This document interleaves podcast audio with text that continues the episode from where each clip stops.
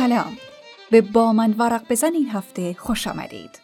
در این برنامه به بررسی رمان دریاس و جسدها اثر بختیار علی نویسنده کرد خواهیم پرداخت. با ما همراه باشید.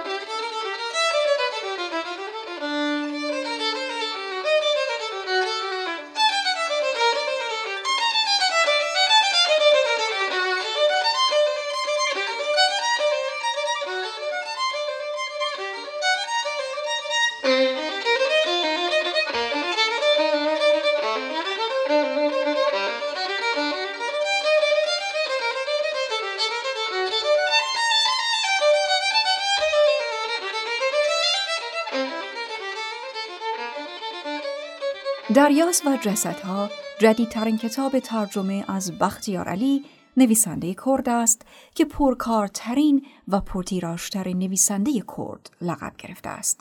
بختیار علی در سلیمانیه به دنیا آمد و بیش از پانزده سال به دلیل سانسور شدید هیچ کدام از نوشته هایش چاپ نشدند. او همکنون ساکن کشور آلمان است.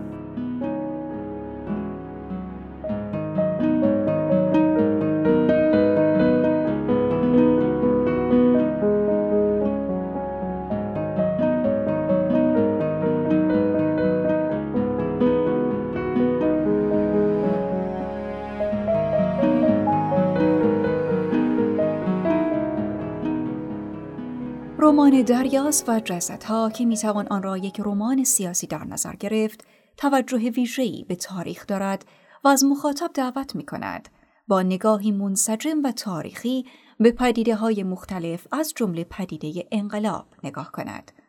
درباره این رمان های مختلفی منتشر شده است که به طور خلاصه به سه مورد از آنها اشاره می کنیم. انتشارات آلمانی نگاه ویژه‌ای به این کتاب داشتند از جمله اینکه نمی شود کار بختیار علی را به معنای عادی خواندن خواند. آدم در داستانهای عظیم او غرق می شود. درونی گردابی از تصاویر، صحنه ها، شخصیت ها و تخیلات عمیق و حکایت و افسانه که مخاطب را سرمست می کند. نشریه آلمانی دیگری اینطور می گوید. وقتی رومانی از بختیار علی را در دست می گیرید، در دنیای فراسوی کتاب گم می شوید.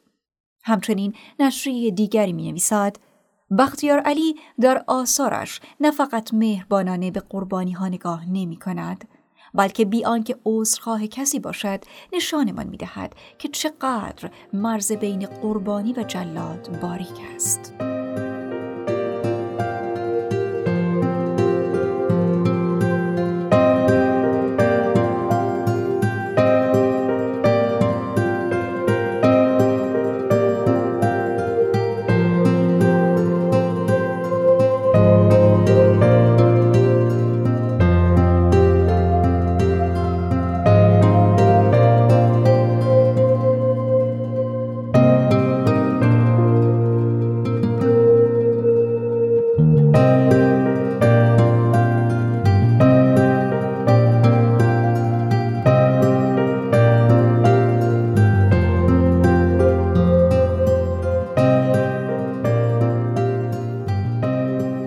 بختیار علی کتاب ها و رمان های مختلفی منتشر شده. رمان های آخرین انار دنیا و رمان غروب پروانه از جمله آثار برجسته وی هستند.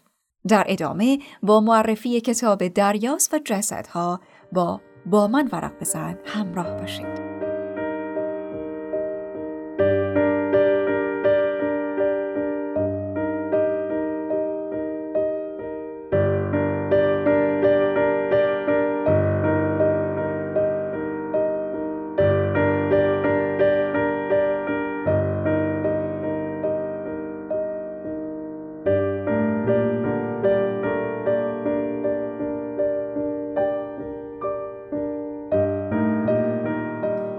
داستان کتاب با مراسم تشریع جنازه یکی از ژنرال های برجسته آغاز می شود.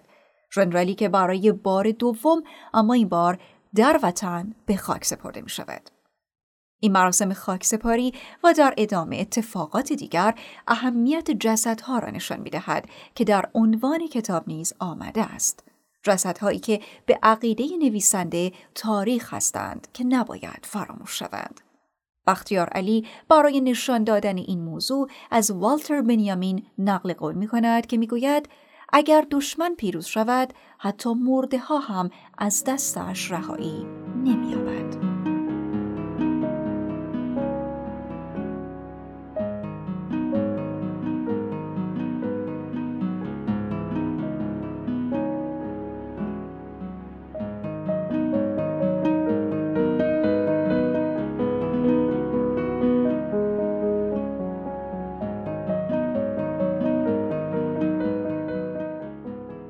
در ادامه رمان با دو قلوها آشنا می شویم. الیاس و دریاس. الیاس را می توان فردی عادی دانست که در نهایت تصمیم می گیرد دکان آرایشگری باز کند. او فردی اهل اجتماع است و در چایخانه معروف شهر هم همیشه حضور دارد. دوستان زیادی دارد و تقریبا هیچ شباهت اخلاقی با برادرش ندارد. دریاس اما فردی متفاوت است. او بعد از امتحانات کلاس دوازدهم برخلاف برادرش که تصمیم گرفت مدرسه را ترک کند و آرایشگاه بزند به خارج رفت و تصمیم گرفت تاریخ بخواند. سالها از کشورش دور شد و به مطالعه و تحقیق درباره تاریخ پرداخت. به آدمی تبدیل شد که به راحتی نمی‌توانست چیزی را قبول کند و خود را به سلاح پرسشگری مجهز کرد. مانند برادرش اهل اجتماع نبود و وقتی به کشورش برگشت به جز برادرش دوست دیگری نداشت. در این بین اوضاع جامعه و سیاست نیز وخیم است. فساد در همه جا دیده می شود و نارضایتی ها بالا گرفته است. در نتیجه این موارد اندیشه قیام در ذهن مردم شکل گرفته است. اما در عمل می‌بینیم که کسی کاری انجام نمی‌دهد و مردم با این وضعیت وخیم سر می کنند به نحوی که زندگی دیگر به آن معنای واقعی دیده نمی شود. الیاس نیز نوعی مرگ آرام را در شهر حس می کند.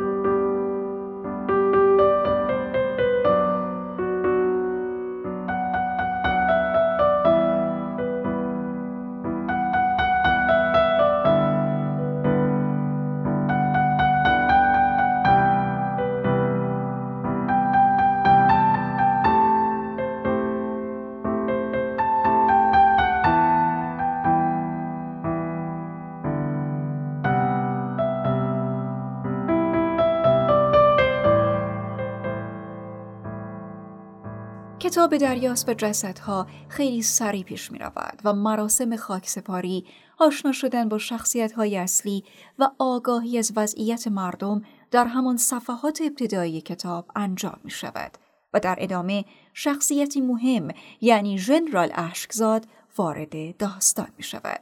کسی که درد و رنج مردم را درک می کند و می خواهد قیام را رهبری کند. اما ژنرال اشکزاد یک آدم عادی نیست. او هم از تاریخ و شیوه رفتار مردم آگاه است و در همین راستا تصمیم می‌گیرد کارهای متفاوتی انجام دهد کارهایی که در حالت عادی یک رهبر انجام نمی‌دهد.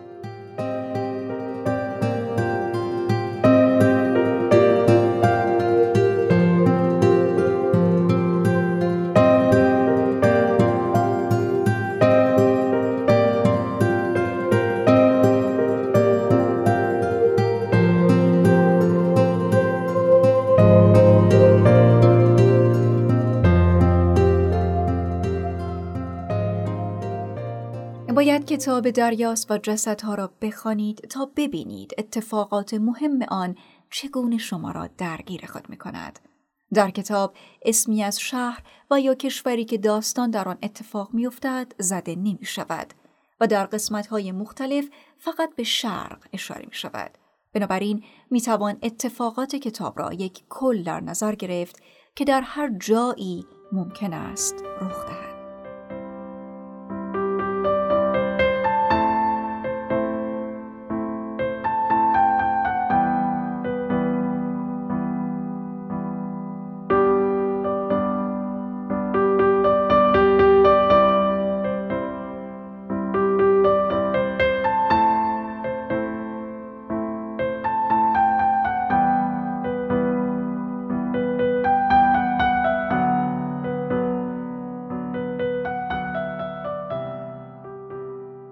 کتاب دریاست و جسدها درباره مردمی است که می‌دانند اوضاع وخیم است اما اقدامی نمی کنند.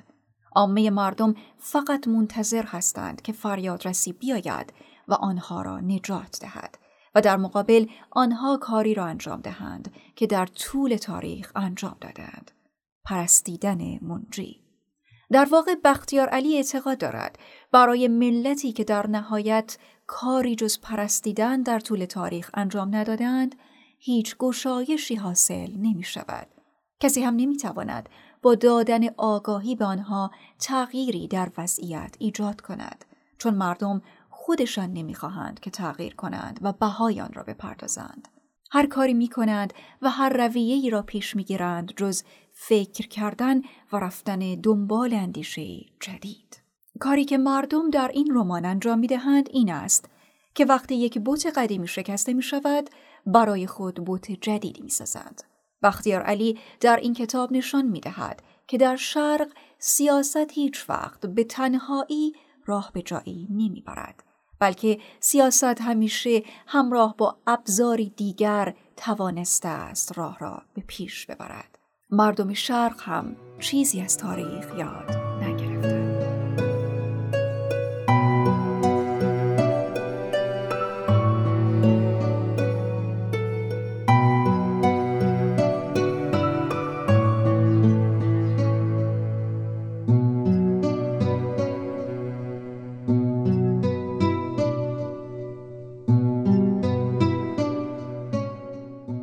نگرفتند. ملاک شیوه زندگی نیست بلکه ملاک تفکر و اندیشه مردم است مردم همچنان هم دنبال رهبری روحی هستند که آنها را هدایت کند خطی بر کارهای بد بکشد و نادرست را مشخص کند حال شما با مردمی که ترس بزرگ آنها تغییر است چه می کنید؟ چه چیزی ممکن است مردم را نجات دهد؟ چه اقداماتی باید انجام شود تا شاید فقط شاید مردم بیدار شوند و کاری برای خود انجام دهند. برای پاسخ دادن به این سوال باید رمان را بخوانید و کارهای ژنرال اشکزاد را دنبال کنید.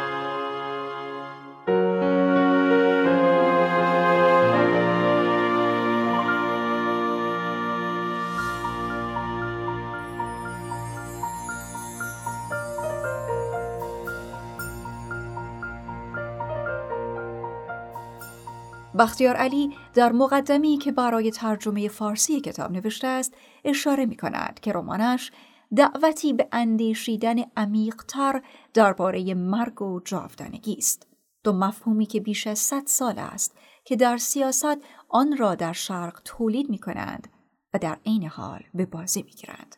همچنین در قسمت دیگری از این مقدمه درباره اهمیت جسدها می نویسد در طول تاریخ چنین بوده است جسد با عنوان نماد و نشانه فاجعه از بحث خارج و تنها به عنوان نماد و نشانه شکوه و جاودانگی و قدرت و فداکاری حفظ می شود. دریاست و جسدها فراخانی است برای حفظ آگاهی نسبت به تاریخ به عنوان فاجعه و نه به عنوان داستان ساختگی افتخار و شکوه و قهرمانی اهمیت دادن دریاس به مردگان. ارزش نهادن است به آن تنها احتمال هوشیاری که وادارمان کند. به آغازی نو بیاندیشیم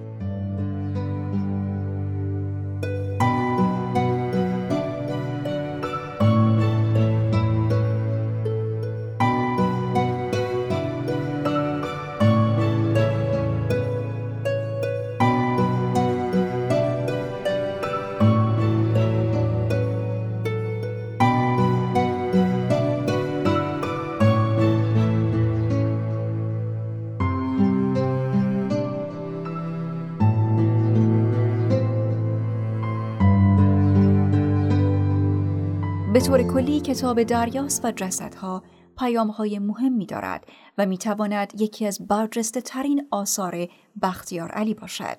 شخصیت دریاس به عنوان کسی که تاریخ خوانده است، به عنوان کسی که پرسشگری می کند و چشم بسته چیزی را قبول نمی کند، باید در همه مردم وجود داشته باشد.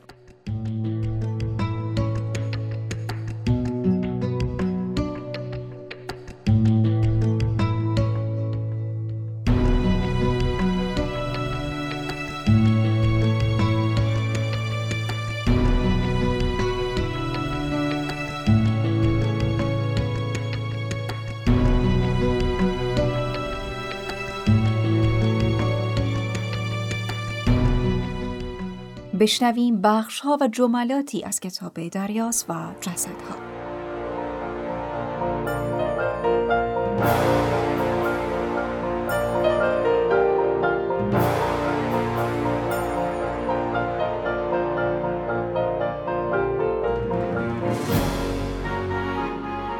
ترس بزرگ مردم شهر همیشه این بوده که چیزی تازه بیاید و آنها به آن عادت نداشته باشند.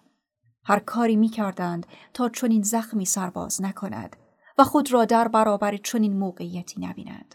از هر چیز تازه‌ای تا سرحد مرگ می ترسیدند.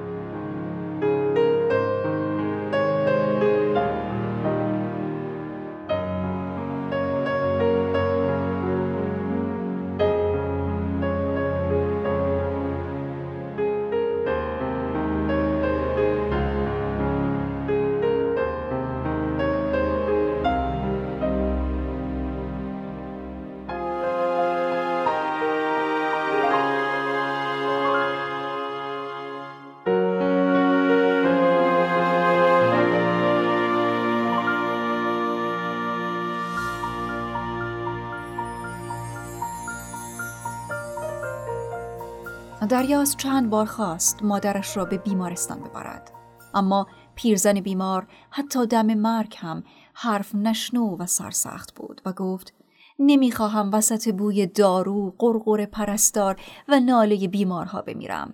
خوشترین مرگ این است که آدم در سکوت بمیرد.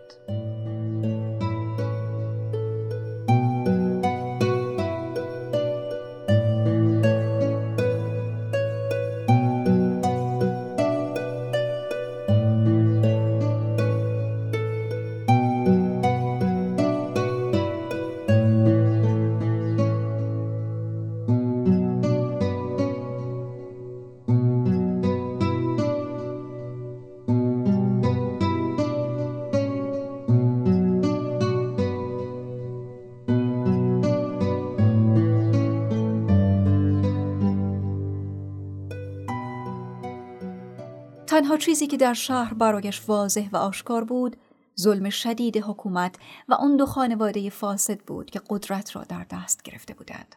اما آدمها اگر در قیام مرتکب اشتباه شوند شاید برای ده نسل و صدها سال دیگر زیر بار ظلم دیگری بروند. چیزی که دریاس را از درون تکان داده بود و نمیگذاشت آرام بماند این بود که احساس می کرد بزرگترین اشتباه زندگیش این است که تاریخ خوانده بود. اگر چنین نبود بعید نبود حالا با برادرش الیاس دنبال امیدی می‌رفت. احساس می‌کرد خواندن تاریخ او را به شخصی نومید و بدقلق و مردد بدل کرده است. او را به کسی تبدیل کرده که می‌خواهد مدام همه چیز را از دور ببیند.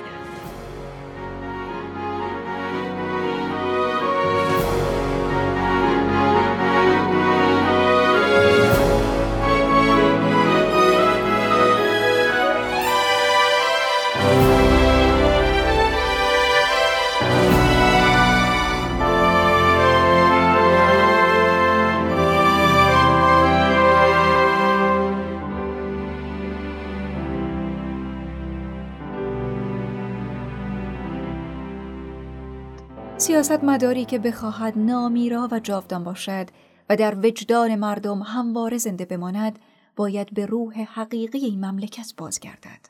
باید مانند پیامبران معجزه داشته باشد. باید افسانه خود را بسازد.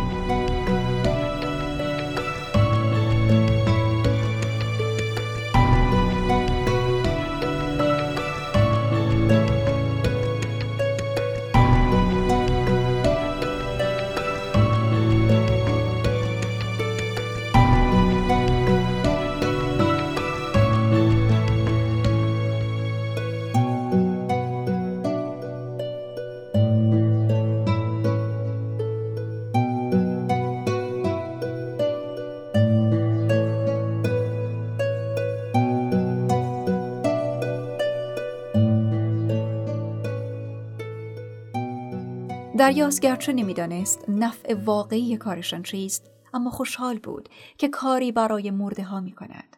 همین که مرده ها را لمس می کند و با احترام به باغ منتقلشان می کرد کمی از احساس غریبیش کم می شد. احساسی که آن جسدها در دلش می آفریدند با زنده ها حس نمی کرد.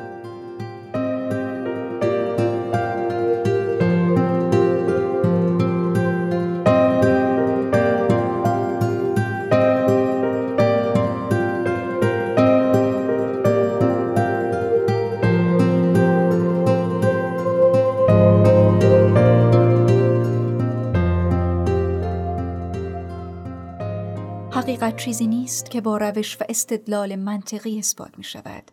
چیزی است که بی آنکه بدانیم چرا یا منطقی در کار باشد ما را از پی خود ببرد. چیزی غیر منطقی تر اما حقیقی تر از عشق می بینی؟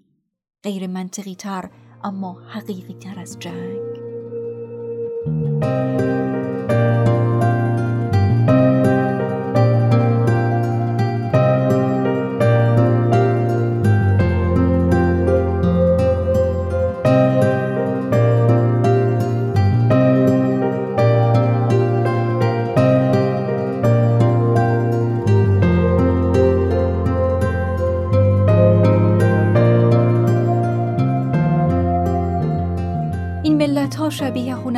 مجسم سازد. مجسم سازی که شروع به کار می کند و مجسمه می سازد. تمام عشق و توان خود را به کار می بندد. ماها و سالها سرگرم کار می شود و حس می کند آنچه ساخته مجسمه رویاهایش است. ناگهان روزی می‌فهمد مجسمه همانی نیست که آرزوی ساختنش را داشته. اما به سادگی نمی‌تواند از آن بگذرد. آن را سالها می‌گذارد و به دقت نگاهش می کند و روز به روز بیشتر می‌فهمد چه اشتباه بزرگی کرده است. اگر روزی نتواند مجسمه را بشکند، اگر خشم خود را بر آن خالی نکند، روحی سست و مرده می شود. به کسی بدل می شود که از درون می